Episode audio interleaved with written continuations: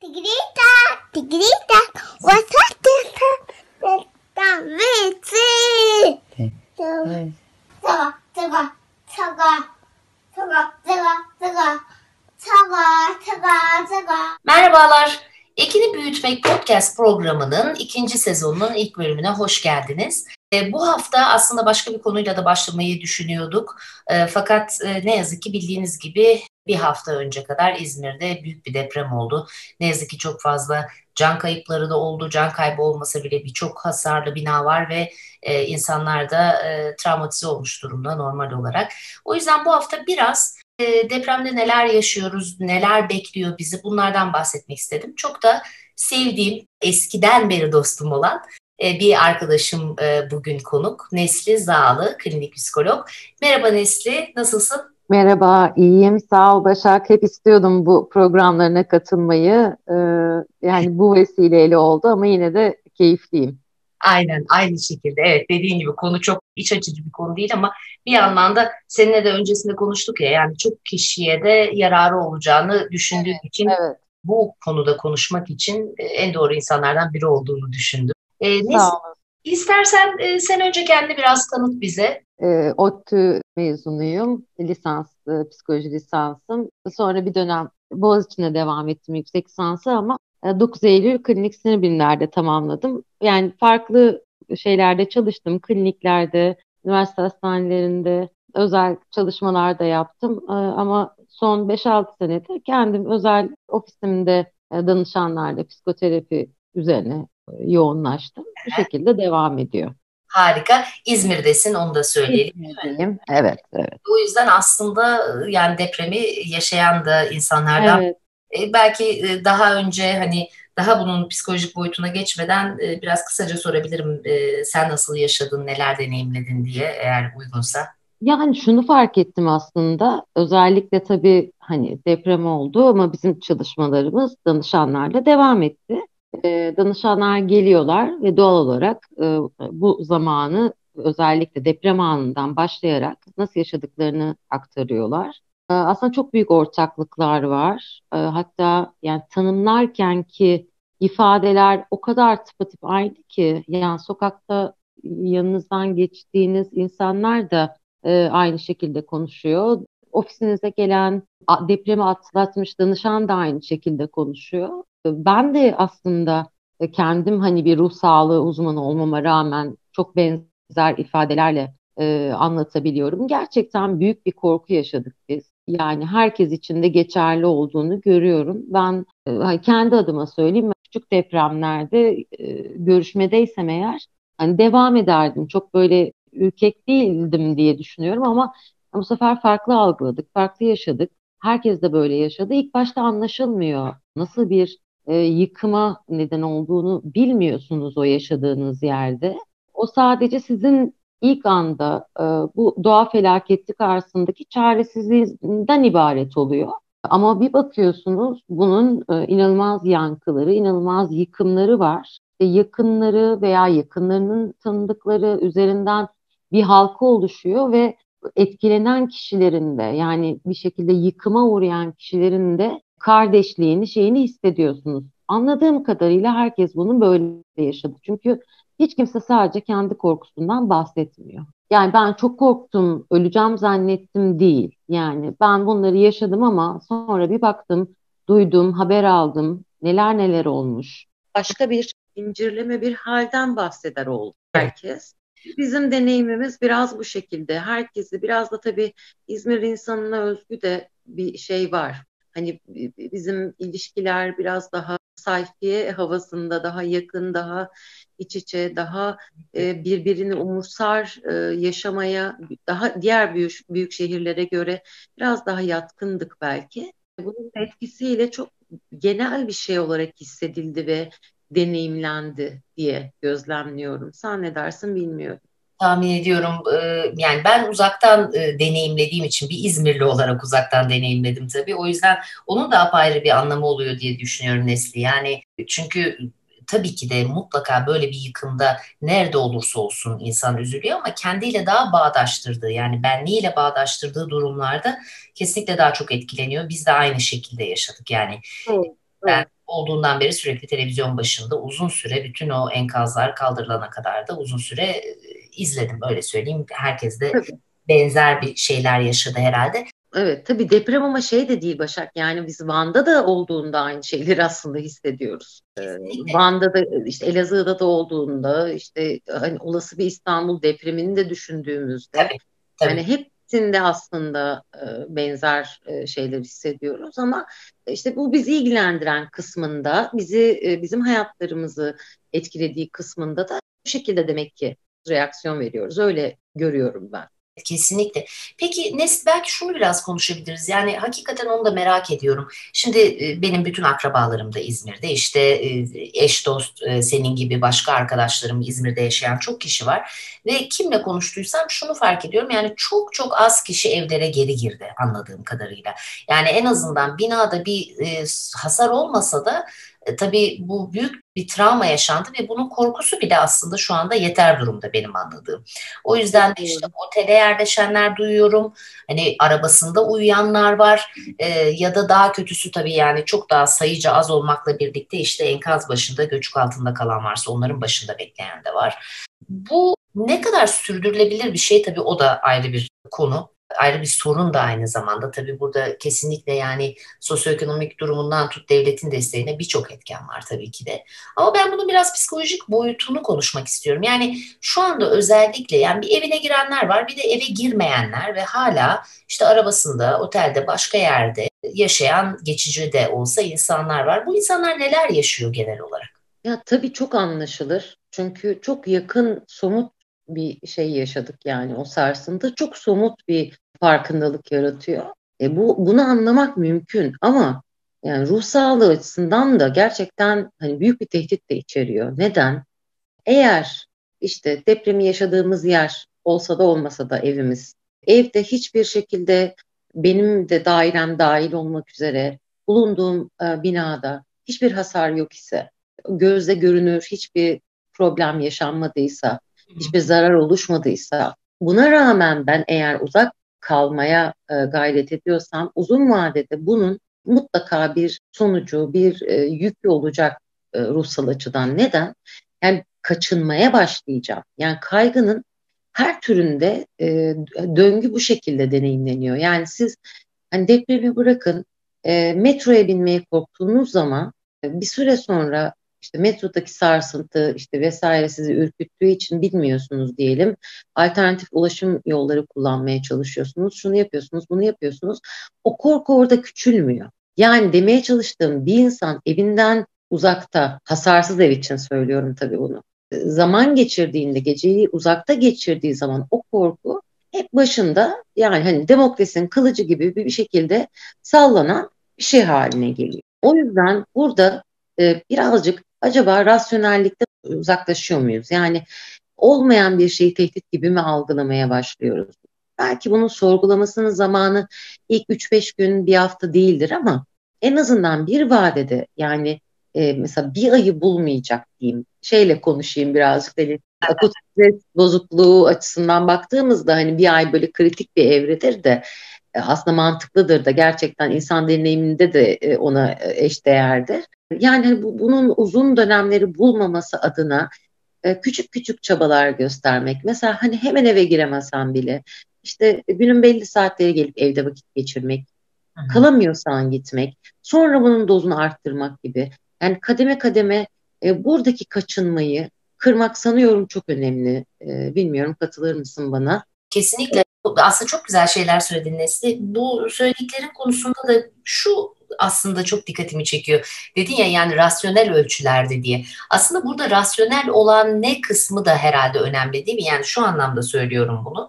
Ee, mesela özellikle dedin ya ilk birkaç günden bahsetmiyorum ya da ilk bir aya kadar diye.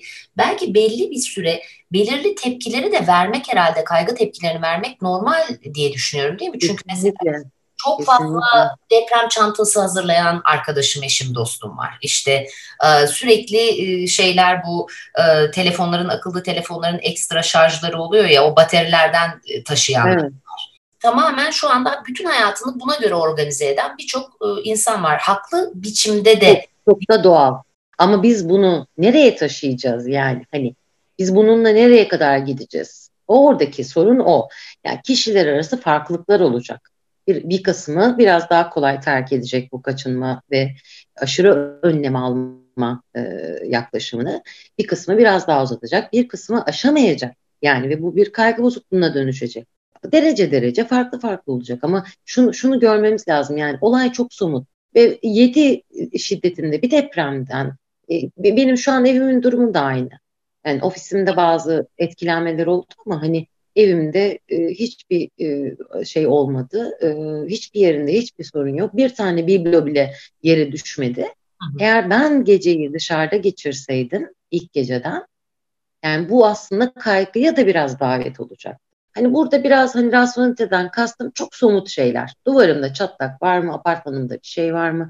Hı. Apartmanda bir hasar var mı? Yani hani bizim e, çıplak gözle de hani bir uzman görüşü almadan da e, ulaşabileceğiniz rasyonel fikirler bunlar. Bunlara hani fırsat tanımak mı lazım sanki? Çok doğru. E, peki şunu da sormak istiyorum Nesli. E, yani bu kadar e, kaygıyla yani en azından somut bir kaygıyla, çıktıları olan bir kaygıyla davranmayan bir kesimde var. Yani ne yapıyor? Evinde yaşıyor tamam çok da hasarlı değil.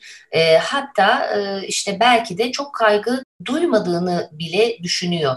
E, bu insanların da acaba hayatı etkileniyor mu? Yani şunu demek istiyorum aslında bir anlamda. E, mesela şunu söyleyen de çok insan var. İşte hiçbir şey hissedemedim. Çok garip hissediyorum ama e, işte tabii ölenlere üzüldüm ama çok ortasında olduğum için özellikle İzmir'de olup yaşayanlar için söylüyorum. E, duygularım donmuş gibi.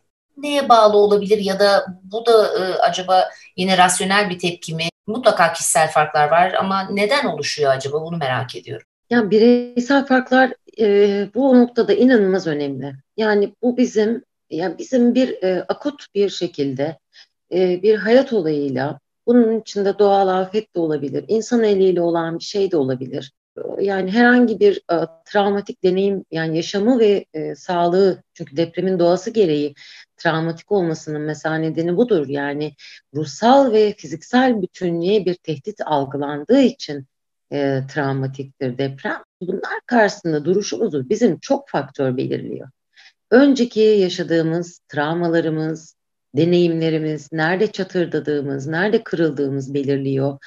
Ailede e, daha çocukluktan itibaren, tabii senin de ilgi alanların bu konular, e, çocukluktan itibaren bir kaygıyı nasıl regüle, nasıl düzenleyebileceğimize dair edindiğimiz bilgiler, pratikler de belirliyor. Bu yüzden farklı farklı olacaktır. Çünkü çok farklı ailelerde bulunup çok farklı yapıda insanların kaygılarıyla, krizlerle barış etmesini gözlemleyip farklı deneyimler, farklı hayat olayları yaşayıp onlara yine kendi repertuarımıza göre yanıt verip e, bu farklılıkları oluşturuyoruz. Elbette bir kısmı dona kalacaktır, bir kısmı yani ben mesela ilk işte deprem olduğunda sokağa çıktığımda normal hani gidip gelen, şey yapan, daha sakin görünen insanlar da vardı. Eli, eli ayağı e, durmayan, e, titre, e, şey yapamayan, bağırıp çağıran insanlar da vardı. Yani kaygıdan etkilenme eşiklerimiz farklı e, olmalı zaten. Şey gibi bu aslında hani parmak izi gibi düşünmek lazım bunu yani. Bizim hani stres karşısında, travma karşısındaki bütün reaksiyonlarımız parmak izi gibi kişiden kişiye farklılık gösterecek.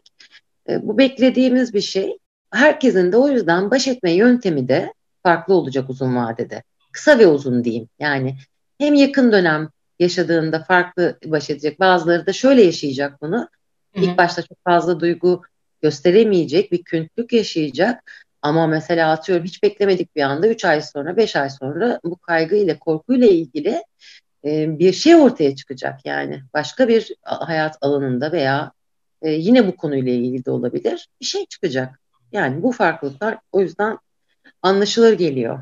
Aslında ne kadar güzel söyledin parmak izi gibi diye. E, sen bunları söylerken şu geldi aklıma mesela duygu düzenleme literatürüne baktığımızda gelişim Evet, evet. Yani şu da ilginç. E, mesela aynı evde yetişmiş kardeşler bile aslında birbirlerinden çok farklı e, tepkiler de gösterebiliyorlar. Tabii ki de birbirlerine alternatif geliştiriyorlar ya da birinin başa çıkma yolu yani evde neyi izledi mesela sıkça böyle bir durumda anne nasıl davrandı, baba nasıl davrandı? İşte hı hı. bağıran çağıran bir, birini modelledi mi ya da hani tersine bir modelleme counter modeling de deniyor yani hı. E, bağırıp çağırıyorsa tam aksine iyice içine mi kapandı? Acaba bunları yatsımayı mı hiç bu o tarafa bakmamayı mı seçti diyeceğim eğilimleri doğrultusunda genetik eğilimleri de çevreyle bunun etkileşimiyle de. O yüzden de aslında aynı ailedeki insanlar bile e, çok yani senin kullandığın metafora çok uyuyor. Hakikaten parmak izi gibi adeta e, çok kişiye özgü hani terzi yapımı tepkiler de var tabii burada.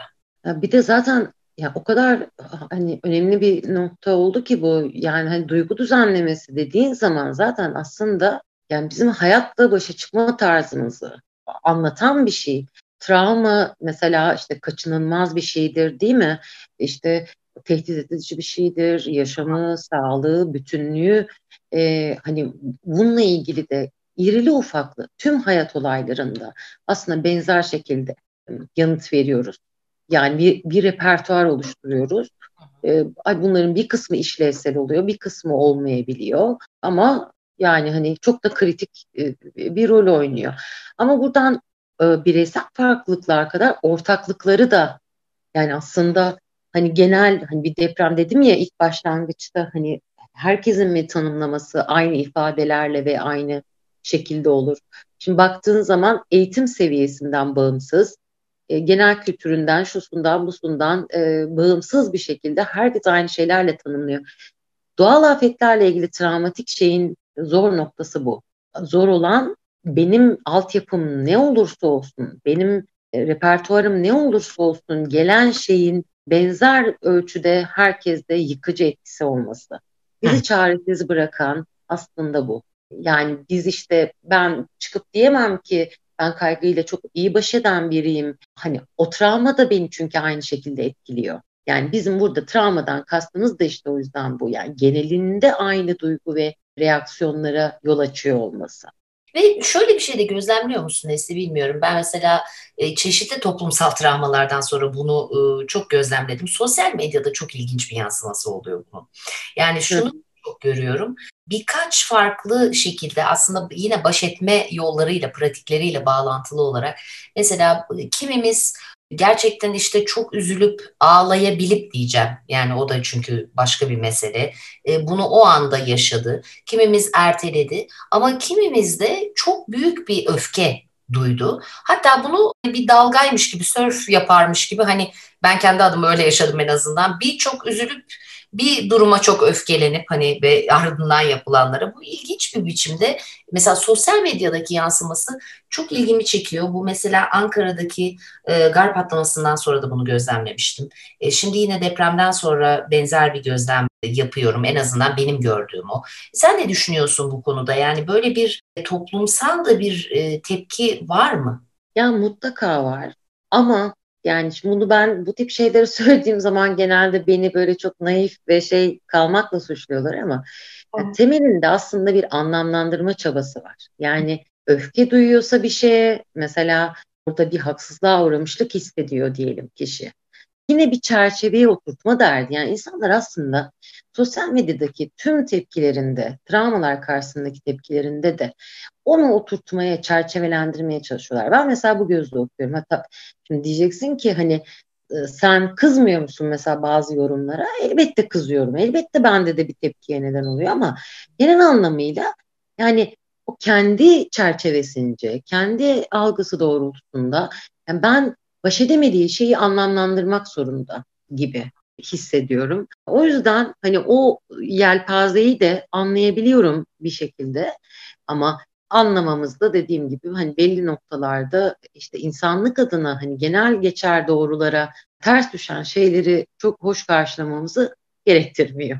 Yani kimsenin bu konuda mü- müthiş e, olgun olma gibi bir görevi de yok, misyonu da yok hayatta diyeceğim. Yani öyle bir şey de var. Çok ayarı kaçmış tepkiler de çok fazla oluyor. Onu da gözlemliyoruz. Herhalde dediğin gibi yani Ben de bunu zaman zaman düşünüyorum. Hani ne zaman mesela bir şeye öfke duyarız, ne zaman e, duruma e, sinirleniriz. Yani kontrol edememe kısmı zaten var ki zaten böyle bir değil mi yani doğal afetin doğasında olan bir şey bu kontrol edememe. Tamamen sizin kontrolünüz dışında. Yani evet. e, çünkü tamam en fazla yapılabilecek şey belki şanslıysanız o anda e, daha sağlam bir binada olabilirsiniz ama ne kadar e, büyük olursa şiddeti kaçamayacağımız durumlar da var. Yani bu kontrolümüzün dışına çıkması zaten herhalde kaygıyı oradan da bazen belki e, öfkeyi de tetikliyor ama bunun dışında herhalde şu da var. sen de programın öncesinde bir telefon konuşması yaptık ya birkaç gün önce.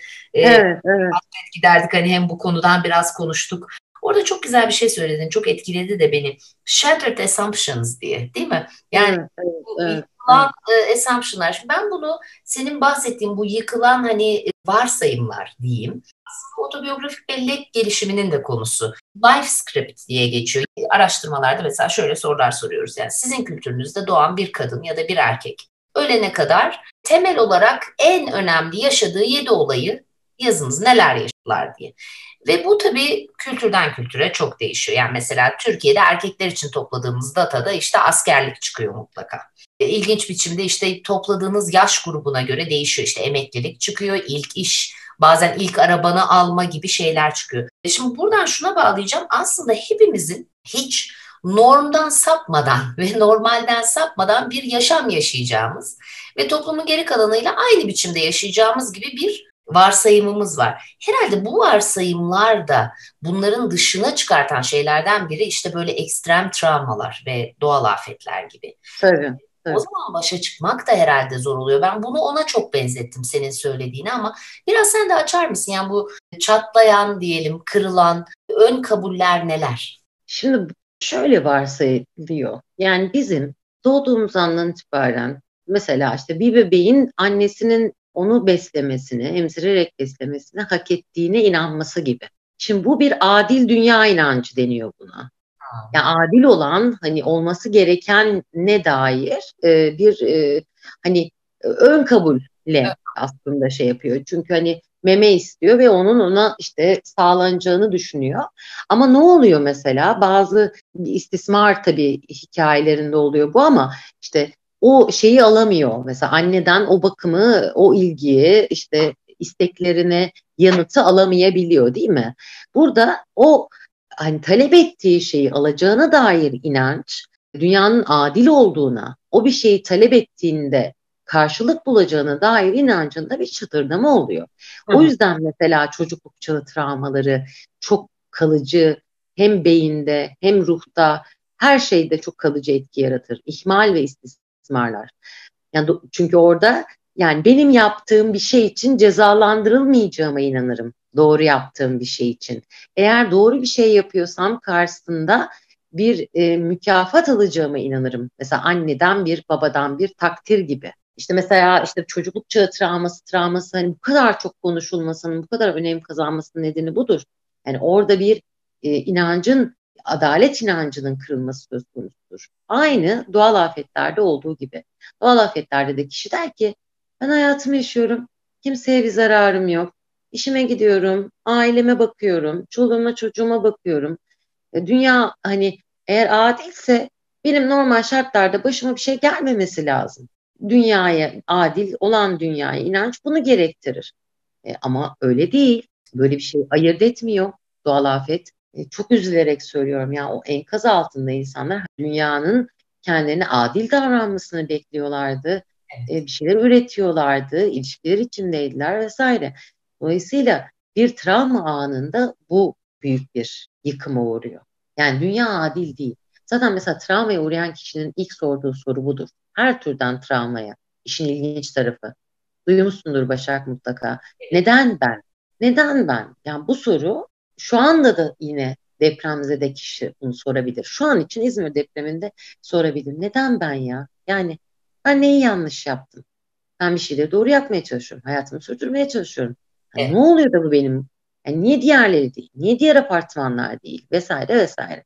Anlamlı bir cevabı var mı? Maalesef yok.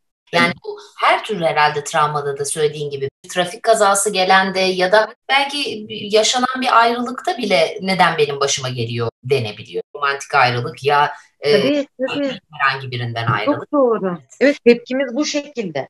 Benim e, hayatımı sürdürebilmek için bir şeyleri öngörebilmeme, işte bir şeylerin düzenine, dirliğine, adaletine inanabilmem gerekir. Aa, ama deprem.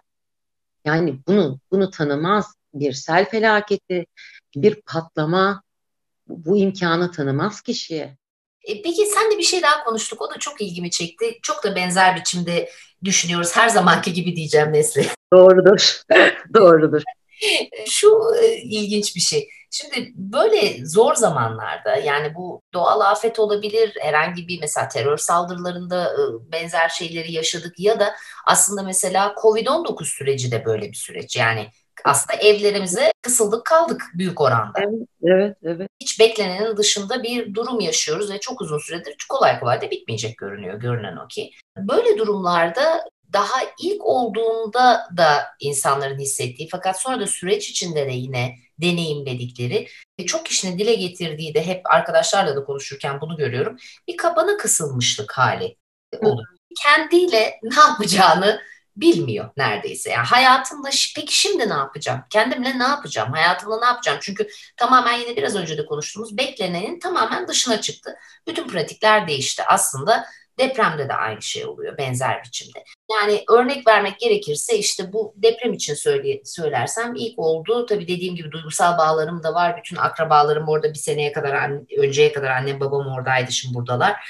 Yani ilk aklıma gelen inan elimden gelse hani şehre girişler kapandı. Acaba gideyim mi diye bile aklımdan geçti. O kadar zor bir şey ki dışarıdan bakıp izlemek garip biçimde. Sonra da dedim ki kendime Başak yani sen buna zor diyorsun. Hani sen bunun hiç, hiç hiçbir şey yaşamadın. Bu insanlar depremi yaşadılar. Kayıp yaşayanlar var. Bu durumda ben yani şunu da buluyorum kendim için en azından söyleyeyim rahatlamayı. Bir biçimde ama maddi ama manevi ne yapabiliyorsa insanın birilerine yardım etmesi. Yani bağlantı kurulabilecekse o bağlantıları kurmak ya da bazen hakikaten işine dönmek bile. E, sen de buna çok benzer bir şey söyledin geçen gün konuşurken. Covid süreci için söyledin. Yani üretmenin ne kadar aslında insanı e, bir biçimde rahatlattığı, en azından o yükün bir şekilde e, birazını üstünden aldı. E, peki e, herkes için birincisi böyle mi bu iş sence? E, ya da e, çalışıyorsa yani hangi mekanizmalar yüzünden bu üretme bir şey yapma, işe yarama meselesi çalışıyor bizler için.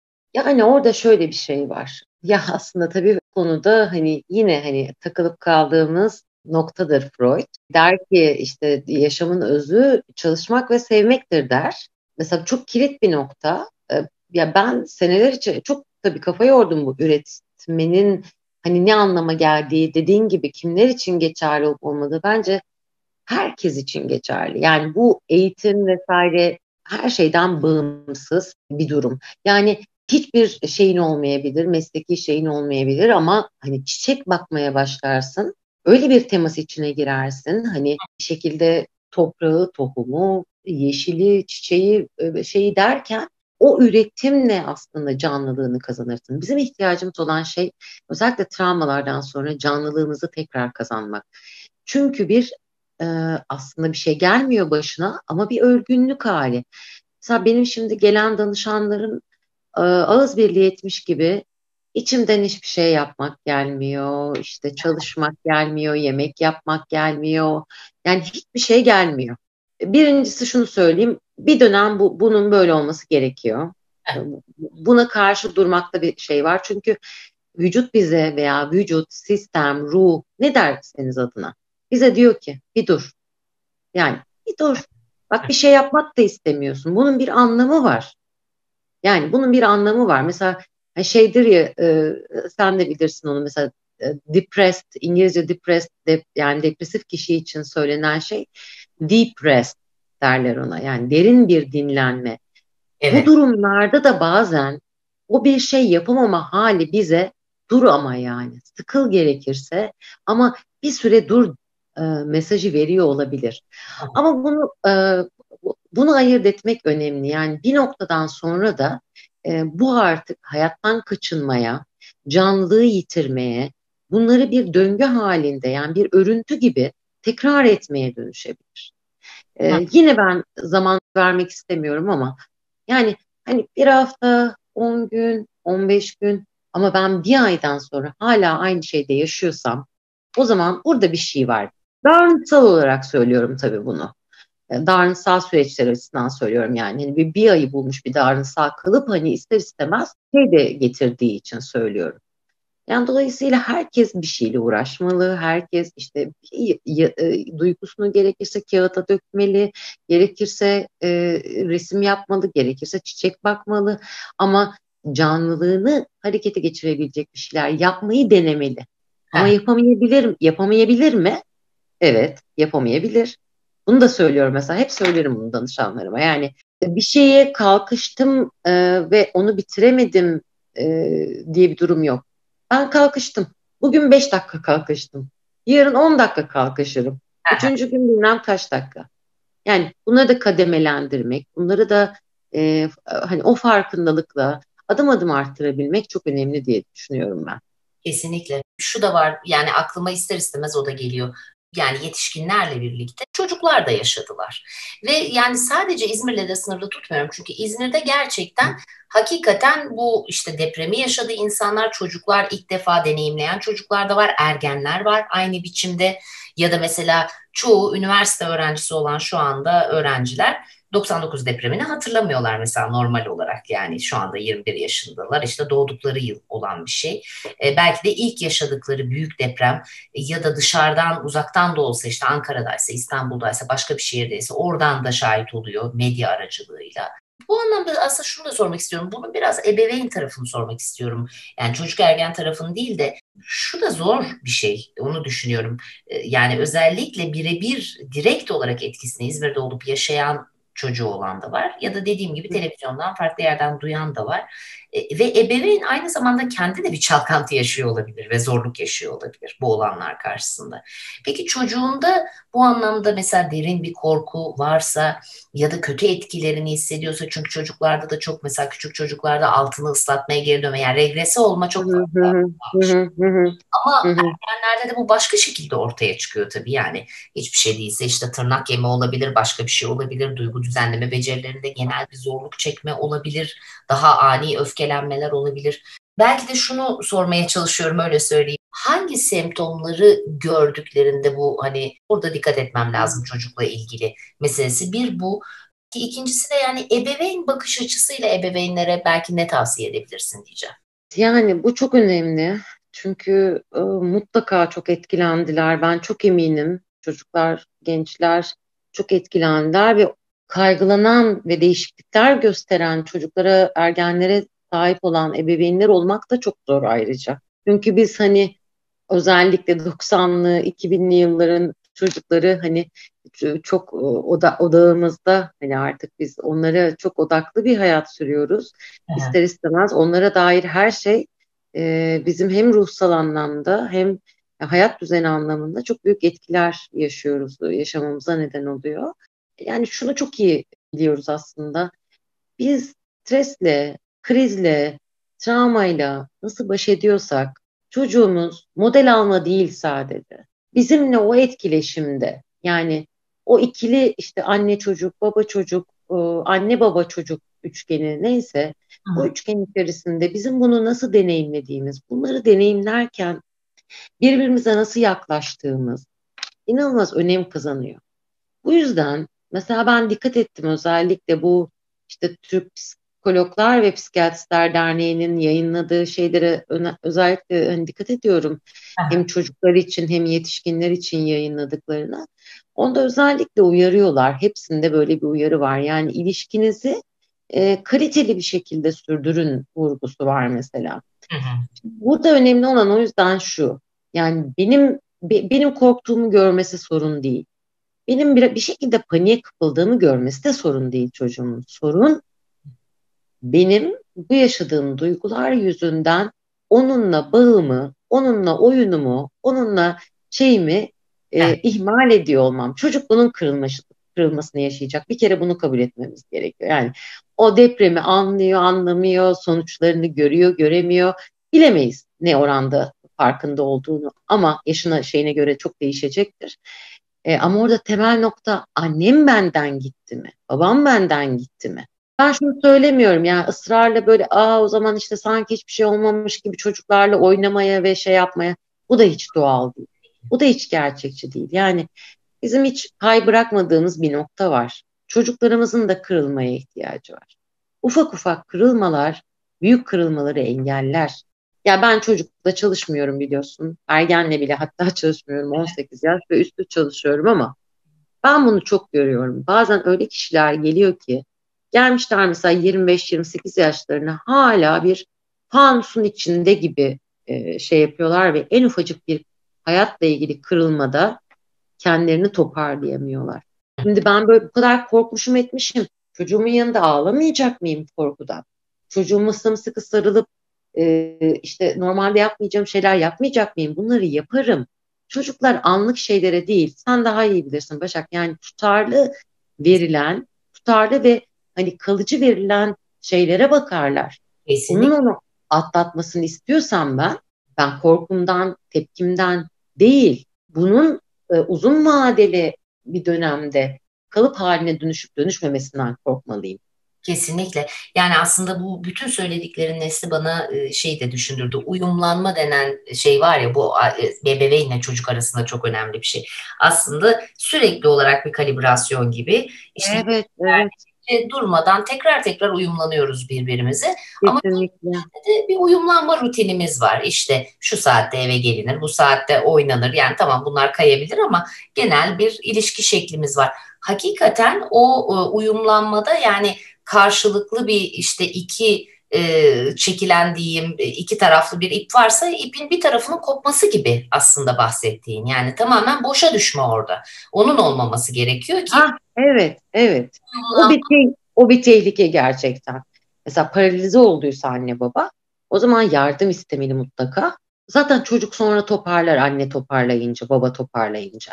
Evet. Yani oradaki kilit o. Yani paralize olmadıysa da kalite biraz düşsün ilgilenme kalitesi.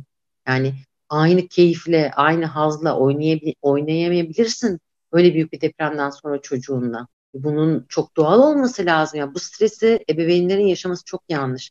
Yani burada e, çocukla ilgili yani dediğim gibi senin alanında ben sadece bir yetişkinde çocukluğa dair gördüğüm şeyleri aslında baz alarak hep şey yapıyorum. Orada o davranışın tutarlılığı ile alakalı yani. Anlık bir mesele. Depremden benim korkum, elimin ayağımın titreyip yere çökmem çocuk için bir tehdit değil. Bunu anneler, babalar bilsin lütfen yani bence. Evet. Bu klinikçi açısı bambaşka bu anlamda. Ben de biraz önce sana onu söyleyecektim. Senin konu diyorsun ama ben gelişim açısından biraz daha araştırma odaklı bakıyorum. Esas yani bu alanı bilen daha sizsiniz diyeceğim klinikler. Evet. E, ama bu çok da tabii el ele gidiyor nesli yani hakikaten hep söylüyorum işte gelişim ve klinik psikoloji. Evet, evet. Söylediklerin de benim için çok anlamlı oldu bugün. Evet. Yani hem o live script'ten vesaireden hani o, o, o yönü evet bizim de mesela çok ok, açıp okumadığımız, bakmadığımız bir şey. Ama hani görüyoruz klinikte yani ister istemez görüyoruz onları oradaki. Yani biz dediğim gibi yani bu kırılma e, şeyi çok önemli. Yani buna bir rupture dediğimiz şey dediğimiz hani çocukların optimal bir kırılması yani siz de nasıl geçiyor bilmiyorum hani optimal bir kırılma yaşaması e, sağlıklı. Yani ebeveynlerin hani şimdi diyebilir ki bir ebeveyn ben nereden bileceğim optimal mi yoksa çok mu etki yarattı? Bu kaygı olabilir. Evet. Yani orada da şeye bakılacak. Sen o soruyu sormuştun en son. Oraya bağlayayım o zaman. Evet. Yani ben benim genel mantığım şu. Eğer e, gerçekten çocuklar çok kolay semptom ortaya çıkartan varlıklar. Bizim gibi değil yani içlerinde döndürüp dolandırıp başka bir şey olarak ortaya koymuyorlar. Ya yemekleri bozuluyor, ya uykuları bozuluyor, ya tuvalet alışkanlıkları bozuluyor, ya işte okul performansları bozuluyor. Yani bir şekilde o bozulmayı göreceğiniz somut bir şey var. Eğer bunların herhangi birinde bir şey yoksa bu çocukta bir şey mi var diye işkillenmek de aslında daha zararlı. Tabii kesinlikle. Ee, yani aslında madendeki kanarya gibi hakikaten ilk sinyali ondan alıyorsun. Herhangi bir aile sisteminde bozulma varsa ilk çocuktan alıyorsun sinyali. Evet, evet. O anlamda çok doğru. Aslında belki o senin söylediğin rapture meselesi de ben hep onu duygu düzenleme literatürüyle bağlıyorum. Emotion regulation literatürüyle. Kesinlikle. Mesela çocuğa sürekli olarak e, şimdi yeni daha çocuk odaklı aile yapısında da şu var. İşte çocuğuma sürekli bir aktivite sağlamalıyım. Sürekli onu oyalamalıyım, eğlendirmeliyim. Şimdi aslında bu da çok sağlıklı bir yaklaşım değil diye çoğu zaman düşündüğüm bir şey ve literatüre dayanarak bunu söylüyorum. Çünkü şunu biliyoruz mesela çocuğun kendi kendine zaman geçirmesi, tamamen başıboş bırakılmasından bahsetmiyorum ama nasıl ki birlikte geçirilen zamanlar varsa kendi kendine aile bireylerinin zaman geçirmesi de çocuk için müthiş bir fırsat duygu düzenleme becerilerinin gelişmesi için. Yani hı hı. O, o anlamda da aslında e, şununla da bağlanıyor. Biraz önce dedin ya ay acaba bir şeyim var aman yakından gözlemleyeyim bir zarar gördüm. Bunu demek belki aslında e, çok daha e, hassas bir hale de getiriyor. Yani bazen bir bekleyip e, o, o süreci özellikle çok kuvvetli bir semptom göstermiyorsa kendi içinde sindirmesini beklemekte nasıl yetişkinlerde bunu görüyorsak çocuklarda da buna izin vermek önemli diye düşünüyorum. Kesinlikle katılıyorum. Evet, ee, aynen. E, bütün bu konuştuklarımızda hep şunu düşündüm Nesli. E, aslında e, yani bunu mesela Şirin'le konuşmuştuk bilinçli farkındalık, mindfulness ile ilgili konuşurken. Yani o şey demişti ve çok benim için mesela bilmediğim bir şeydi. Ee, çok hoşuma gitti. Ben mindfulness'ı mesela bilinçli farkındalığı daha şey zannederdim. İşte bu her şeyi bir pozitife etme akımı var ya yani ama çok mutluyum. Tamam hiçbir negatifliği takmıyorum falan gibi bir algı. Yani bu o değil dedi. Yani mutsuz olduğunun da ya da sorunların da gerçekten sorunun kökünün ne olduğunun da farkında olmaktan bahsediyoruz burada diye. Yani şimdi benzer bir yerden gelerek yani e, hayatta işte ups and downs meselesi ne kadar çıkış varsa bir o kadar da iniş var. Yani kimse böyle olmasını tabii e, istemiyor e, ama böyle doğal afetler ya da travmalarda kabul edelim ya da etmeyelim hayatın daha seyrek olsa da bir parçası. Ve o yüzden de aslında negatif deneyimlerin de çoğu açıdan bir e, getirisi de var. Belki travma sonrası büyümeden de bahsedebiliriz uzun vadede hatta burada değil mi? Tabii, tabii. Ya bu, bu çok ilginç gerçekten hani bu travma sonrası büyüme ile ilgili benim hani Boğaziçi'ndeki e, hani tamamlanmadığı bir tez ama hani işte e, o dönemin e, sinagog ve HSPC e, patlamaları hastalarıyla çalışmıştım. Çok etkilendiğim bir şey olmuştu. Richard Tedeschi diye e, psikoloji kongresinde işte post traumatic growth üzerine bir workshop'a katılmıştım travma sonrası büyüme. Yani anlamamıştım. Ne ihtimal vermemiştim yani böyle bir şeyin mümkün olabileceğine. Evet. Onlar tabii böyle veteranlarla, şunlarla, bunlarla gelişen bir literatür aslında o. Ama baktığınız zaman hani o dönem ben kendi yaptığım ufacık şeyde bile, çalışmada bile yani insanların aslında belli travmatik deneyimlerden sonra işte çok o, hayata çok farklı bakabildiği, çok farklı spiritüel şeyler geliştirebildiği, hayatla ilgili değer sıralamalarının, öncelik sıralamalarının çok değişebildiği e, gibi yaklaşımlar onlar. Şimdi tabii insanlar ilk başta bunları yaşarken ihtimal vermiyor. Hatta çok affedersin küfür gibi geliyor insanlara. Evet. Bunu söyleyince. Yani sen mesela çok olur bu hani biz mesela bir e, psikoterapi sürecindeyizdir bir, bir danışanla çok travmatik bir şey geçer başından. Hani şeyi söylemek istersin aslında bak bu seni çok değiştirecek, çok güçlendirecek demek istersin. Ama gerçekten o dönem içinde mesela nasıl deprem sırasında şu anda insanlara gitsem desem ki ya siz çok korktunuz ettiniz ama bu sizin hayatını bakışınızı değiştirecek desem gerçekten herhalde öfke duyarlar bana. Ama uzun vadede böyle olduğuna çok eminiz yani bunu görüyoruz. Bunu e, zihin çok enteresan bir şey. Hani bir süre sonra bir adaptasyon ihtiyacı yenileme ihtiyacı, Kesinlikle. sürdürebilme, sürdürebilirlik ihtiyacı nedeniyle bunları yapıyor gerçekten. Evet. Yani bunun o kadar farklı anlayışına göre ne bileyim meşrebine göre açılımı var ki diyeceğim. Yani bunun aslında temelde e, bir biçimde büyük bir travmayı yaşadıktan sonra dünyevi diyeceğim bazı dertlerin anlamsız gelmeye başlaması. O yüzden de elinde olanla eğer o atlatılırsa şayet daha mutlu olma durumu da e, bunun bir parçası herhalde öyle tahmin ediyorum. Yani mutlu olunmasa bile en azından daha tatminkar mı diyelim ona bilmiyorum. Ya bu, burada sadece işte biraz önce senin de kaçındığın şeyden ben de çok kaçınıyorum. Bu pozitif psikoloji şeylerinden. Evet. Çünkü çok evet. yanlış yönlendiriyor insanları. Kesinlikle. Sanki sürekli mutlu olmamız, her şeyden tad almamız, haz duymamız gerekiyormuş gibi bir yaklaşım. Böyle bir gerçeklik tabii ki yok. Ama burada hani bir şekilde ben hala aynı noktadayım galiba. Canlılık, devamlılık, sürdürülebilirlik olarak bakıyorum organizmanın canlılığı olarak canlılık için ne gerekir? Eğer ben e, yaşadığım şeyden, travmatik deneyimden, depremin korkusundan, şundan bundan cansızlaşıp içime dönüp üretmekten, hayattan, bağlardan elim ayağımı çekiyorsam yani ölümcül de bir şey baktığınız zaman yani böyle evet. yaşamamak adına değiştiriyoruz. Şey değiştiriyoruz yani hani, e, filtre değiştiriyoruz diyelim. Başka bir filtreye geçiyoruz yani ama burada yani çok e, hem biyolojik bir ihtiyaç, e, ruhsal bir ihtiyaç, hatta belki fiziksel bir ihtiyaç olarak duran bir şey bu adaptasyon. Yani bunu yapmamız gerekiyor. Bunu da yapmaya başlıyoruz bence. Çoğu zaman bu böyle oluyor. Ama şimdi şey de biliyoruz, travma sonra stres bozukluğu dediğimiz bir durum var ki şu an baktığımızda belki nüfusun yine yüzde üçü, beşi yani İzmir'de depremi yaşayan insanların veya çok etkilenenlerin arasından özellikle yüzde belki yedisi onu travmatolojik stres bozukluğu geliştirecek. Yani işin patolojize olan bir tarafı, bir yanı da elbette var. Çok güllük gülistanlık bir şey de koymamak lazım ama bu yaklaşıma göre hepsinin bir tedavisi var. Medikal tedavisi var, psikoterapatik e, tedavisi var. Bunlarla uğraşıyoruz. Çok aşama kaydetti. Sonuçta ruh sağlığı alanında çok şey yapılıyor. Bu hepsi insan için ve yavaş yavaş yavaş yavaş bunları e, devreye sokup ihtiyaç dahilinde e, bizim de bir şeyleri yenilememiz demek ki gerekiyor. Öyle düşünüyorum. Evet.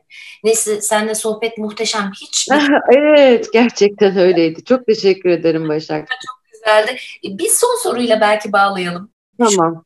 Bunu tam olarak nasıl ifade edeyim? Çok emin değilim ama bir yerinden gireyim. Kırılganlıkları yani vulnerability dediğimiz şey bu anlamda bir biçimde belirli eğilimleri, kırılganlıkları olan zaten belki yakın zamanda farklı da olsa bir travma yaşamış olan e, ya da e, yani hatta bu biraz da bahsettik işte mesela deprem korkusu zaten hali hazırda olan biri de olabilir. Yani böyle insanlarda az sayıda değil çok fazla var. Peki e, yani böyle bir durumda olan kişilere biraz hem ne oldu hem de e, belki e, yani farklı çıktıları da vardır ama neler yapabilirler belki bununla bağlayabiliriz. Ya bu farklı yönde aslında deneyimlenebilecek bir şey. Yani o kadar zaten ortada hiçbir şey yokken deprem olursa diye bir şeyle e, kaygı yaşayan insan için iki ayrı etki olabilir. Birincisi aa işte bak deprem oldu ve ben onunla baş edebildim diyebilir kişi. Ama bir yandan da Hani o başına geldiği için ben bunu biliyordum, başıma gelecekti, bak geldi, ne hale geldim de diyebilir. Yani çok aslında değişken e, şeyler bunlar. Ama evet söylediğin şey çok doğru. E, zaten hani en başta konuştuk ya işte yani bir sürü geçmiş öykümüzden, e, geçmiş travmalarımıza, şunlarımıza, bunlarımıza her şeyimizle onları taşıyarak bugüne gelip bugünkü travmayla yüzleşiyoruz.